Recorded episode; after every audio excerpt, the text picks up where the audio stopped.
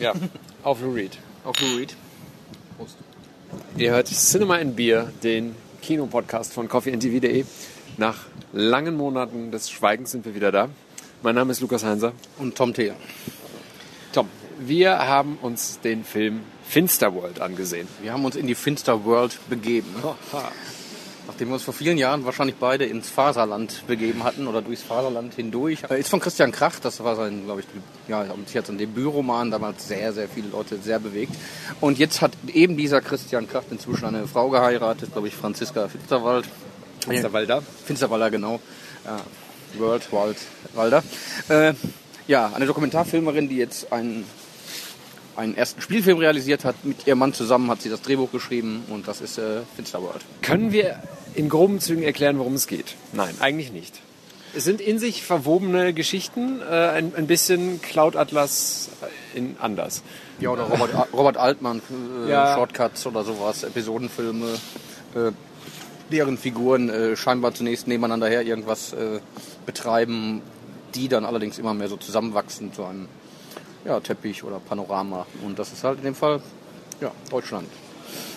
Ja, es ist ein, ein sehr deutscher Film. Also ähm, der Look ist, glaube ich, sehr eindeutig. Also man, man würde als, als geschulter Mensch äh, sofort sehen, anhand der Kameraarbeit, anhand der Motive, dass es ein deutscher Film ist. Ähm, es kreist sehr um Deutschland. Äh, Der zentrale Satz für mich im Film ist Corinna Harfuch, äh, die an einer Stelle sagt, Ich hasse Deutschland. und damit, glaube ich, alles zusammenfasst, worum es eigentlich geht in dieser knapp anderthalbstündigen Meditation. Ja, das weiß ich nicht. Ich glaube, dass es viel ambivalenter ist. Denn das Deutschland, was jetzt, du hast die Bilder angesprochen, da zu sehen ist, ist zwar auf der einen Seite ein sehr deutsches äh, Deutschland, so, man sieht das irgendwie, aber es ist auch äh, überraschend lichtdurchflutet. Es ist permanent. Äh, Es ist ein leuchtet einzelner es. Sommertag. Es ist genau, es ist wirklich Sommer und es ist hell und es ist nicht äh, ein graues äh, Deutschland, ein äh, Deutschland, der, weiß nicht, wie es in den Filmen der 70er äh, stattfand. Es ist auch kein Lindenstraßen-Deutschland. Ja, ist, das ist, das ist richtig. Trotzdem, also wenn der Titel nicht schon äh, weg gewesen wäre, hätte man es auch äh, eines langen Tages Reise in die Nacht nennen können.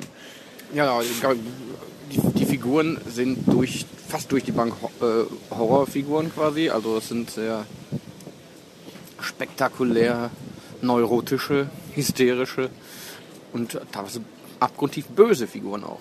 Es gibt ein, zwei Ausnahmen.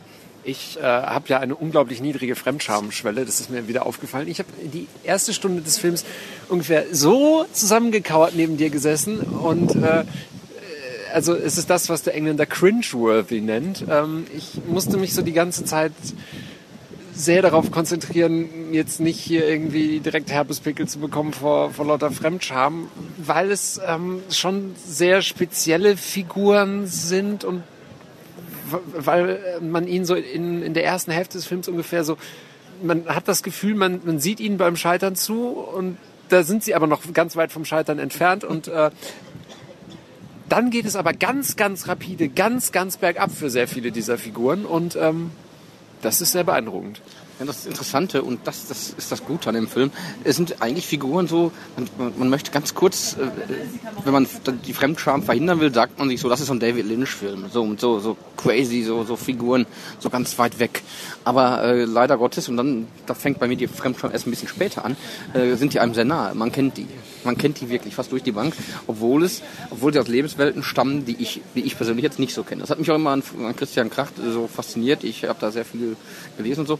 Er schildert irgendwie immer ein, ein Land, ein Deutschland, was mir total nahe ist und doch unglaublich weit entfernt. Ich, äh, es ist ein Deutschland äh, aus, aus, aus Internatsschülern, aus, aus der äh, Oberschicht, äh, die irgendwie in der äh, Business Class fliegen und sich noch drüber aufregen und solchen Leuten. Und gleichzeitig glaube ich, die irgendwie immer zu kennen. Immerzu sind die mir ganz nah. Das stimmt. Es fühlt sich alles sehr realistisch und authentisch und plausibel an. Es sind auch grandiose schauspielerische Leistungen von Menschen, deren Namen ich jetzt natürlich nicht nennen kann, weil ich sie nicht nachgucken kann, weil ich das Smartphone gerade zum Aufnehmen brauche. Ich kann äh, eine kleine Episode erzählen, um, um unser, unseren äh, Podcast mal ein bisschen lokal aufzuladen. Also äh, Michi Mertens, der den Schorf dass man abscharenden, abschürfenden äh, Claude spielt, ist natürlich Michi Mertens, der hier von 2000 bis 2005 am Schauspiel aus Bochum damals den, den äh, Schauspielkönig von der Ruhr, wie eine Lokalblättchen mal titelte, gab. Und äh, unter anderem mit Harald Schmidt und äh, ich glaub, Ernst Stötzner hier eine legendäre Aufführung von Warten auf Godot absolvierte.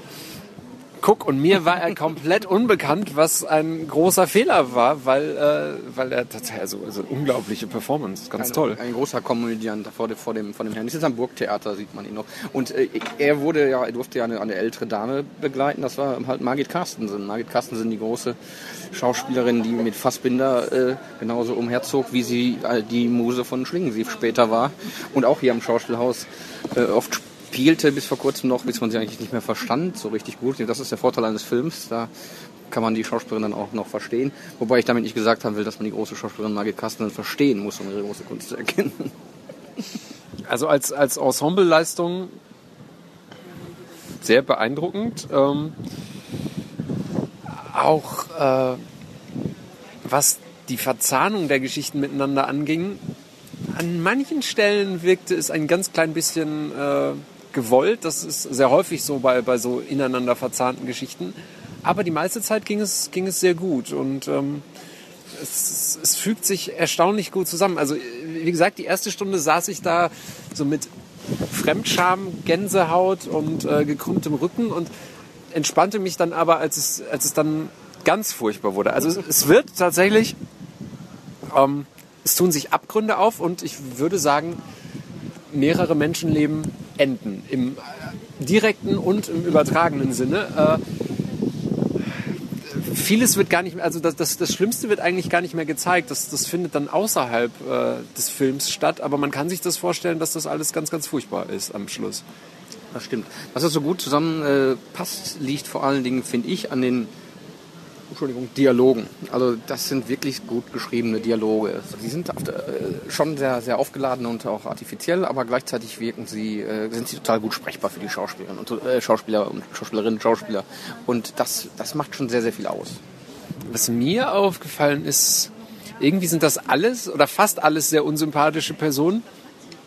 Es ist im Prinzip nur, nur eine eine Person, von der man so wirklich erfährt, dass sie offensichtlich äh, relativ reinen Gewissens und äh, reinen Geistes ist. Äh, das ist einer der, der ganz jungen äh, Charaktere da. Ich, ich, ich glaube auch, dass, also, also Herr, Herr, Kracht selber hat ja, hat ja den Lehrer auch äh, sehr hoch gehalten. Du sprichst jetzt wahrscheinlich von der, von der jungen Dame. Nee, ich, ich spreche eigentlich von dem, von dem jungen Mann. Ich glaube, dass es in Deutschland keinerlei Vorbilder gibt. Keine Comicfiguren wie zum Beispiel Mickey Mouse. Etwas, mit dem sich alle identifizieren. Fix und Foxy sind doch deutsch. Ja, wie gesagt, äh, ich glaube, dass da sehr, sehr viele Ambivalenzen in, in, allen Figuren äh, drin sind. Äh, dafür, da, dafür ist Kracht ja auch bekannt, dass da, darum wurde er ja auch für seinen Imperium-Roman mal in die rechte Ecke gesteckt und vorher auch schon mal gerne und äh, sagen wir so, ohne Hakenkreuze kommt er auch hier nicht aus. Genau. Und er ist halt oder wird dann immer dargestellt als Provokateur. Wenn man seine Interviews dann liest, äh, dann streitet er das alles mal ganz doll ab, aber das ist schon alles so wieder Ironie getränkt. Äh, man weiß es halt nicht so genau. Das ist aber, finde ich, auch eine Stärke. Warum soll man das eins zu eins beschließen können, dass jetzt irgendwer gut und böse ist? Äh, die böseste Figur ist ja dann ausgerechnet der, der mit seiner Frisur und seinem Auftreten. Der junge Christian Kracht ist. Der, genau, was er am, am allerlautesten, also der echte Christian Kracht, am lautesten bestritten hat.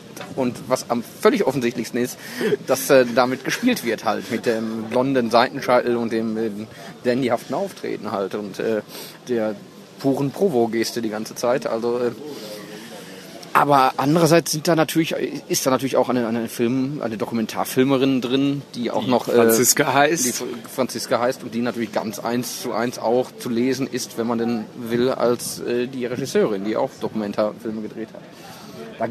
Die dann auch irgendwas faselt von den österreichischen Filmemachern. Haneke zum Beispiel Seidel, wenn ich sowas hinkriegen könnte. Da, da wird natürlich auch immer dann auch äh, populäre Kultur verhandelt, wie in dem ganzen Film. Also da taucht auch mal ein Comic auf, Ghost World. Das Mädchen liest natürlich Ghost World von Daniel Close. Es hat, es hat in diesen Internatszenen auch eine gewollte oder nicht gewollte Wes Anderson-Haftigkeit. Wes Anderson ist natürlich auch ein, ganz klar, spielt damit äh, als, als Zitat auch für den ganzen Bildaufbau manchmal her. Es gibt auch so ganz geheimnisvolle Sachen, so ein komischer Waldschrat.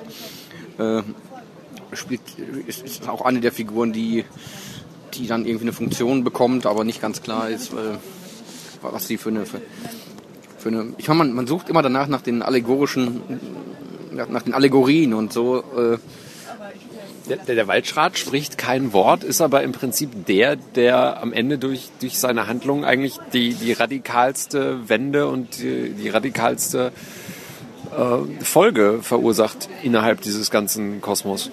Ja, aber äh, das hat alles äh, auch keine äh, so äh, entscheidende Bedeutung sozusagen für den, für den, für den Plot. Es ist ja keine Wendung. Der Film hat ja keine, keine, keine Spannung in dem Sinne. Man fragt sich nicht, wie wird irgendwas gelöst werden oder auch nicht gelöst werden. Man fragt sich vielleicht ein bisschen, wie wird das alles irgendwann zusammen oder aufgedröselt werden.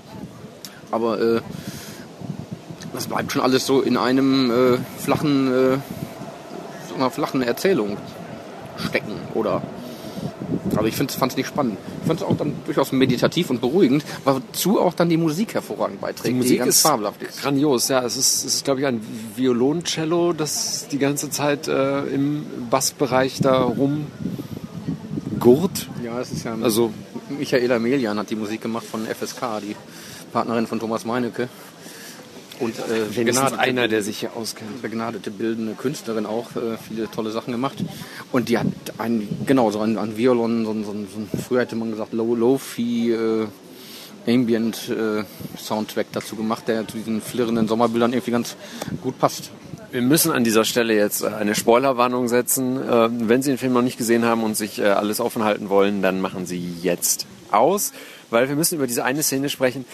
Das eine bösartigste Verbrechen, was man sich vorstellen kann, was nicht mit direkter Gewalt, Totschlag oder Fremdbeschuldigung zusammenhängt, ist, glaube ich, einen anderen Menschen in einen KZ-Ofen einzusperren. Das kommt in diesem Film vor. Das ist äh, so die, die, das sch- buchstäblich schwarze äh, Zentrum des Films. Äh, was ruft der böse Christian Kracht Lookalike, der natürlich nicht Christian Kracht ist, ne? er ruft, äh, umarmt seine Mitschüler und sagt, äh, ey Asos, are you ready for the KZ-Besuch oder sowas, wenn ich recht memoriere. Naja, und im Rahmen dieses Besuches stößt er, oder stößt er, ist das überhaupt er? Ah, ja, ja, Sind ja, sie so ja, gemeinsam? Ja, ja, genau. Stößt er die gerade sich mit dem, mit dem Inneren eines KZ-Offens beschäftigende Mitschülerin hinein und verriegelt es.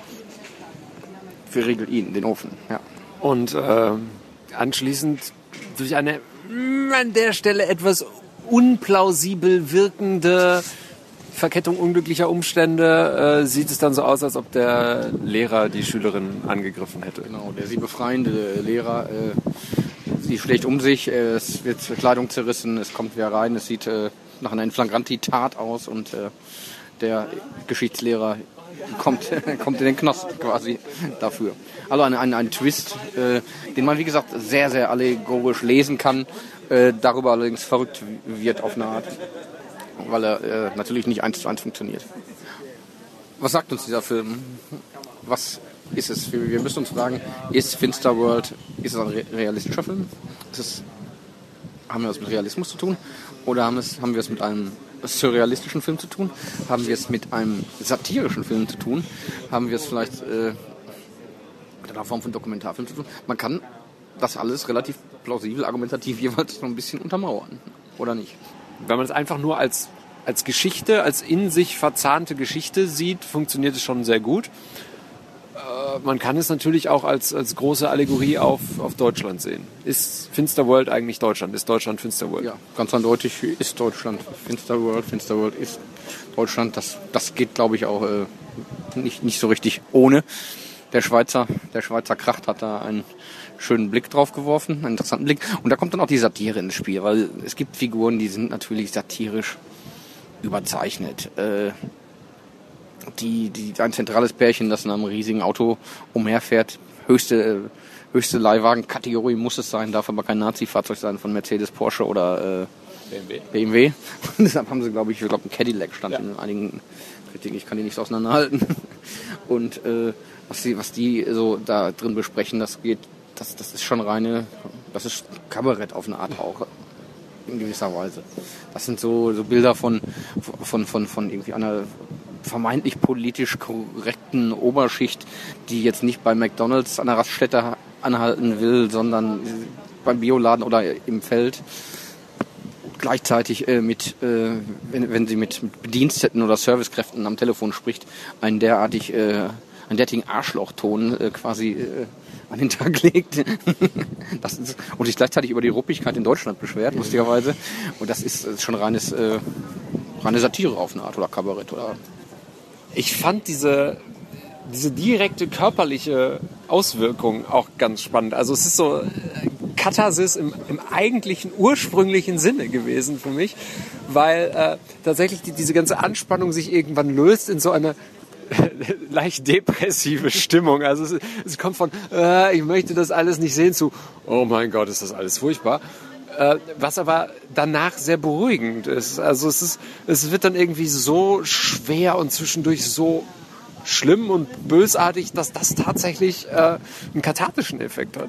Das, das, das stimmt. Man, man, man freut sich, dass man in äh, sowas äh, Bescheuertes wie das Bochumer Bermuda-Dreieck, was bescheuert Schönes wie das Bochumer Bermuda-Dreieck danach gehen darf und einen Pilz an der Theke trinken kann, weil in dieser Welt äh, lebt man zwar, ja, da, das, davon sprachen wir, aber zum Glück auch nicht so ganz direkt. Am Anfang hätte ich wirklich gesagt, es ist, äh, es ist ein, ein sehr deutscher Film. Ich würde sagen, Filmpreis ist nicht ausgeschlossen. Der ein oder andere, da ist sicher was drin. Allein der Name Christian Kracht wird beim Drehbuch, äh, bei der Drehbuch Lola womöglich was reißen.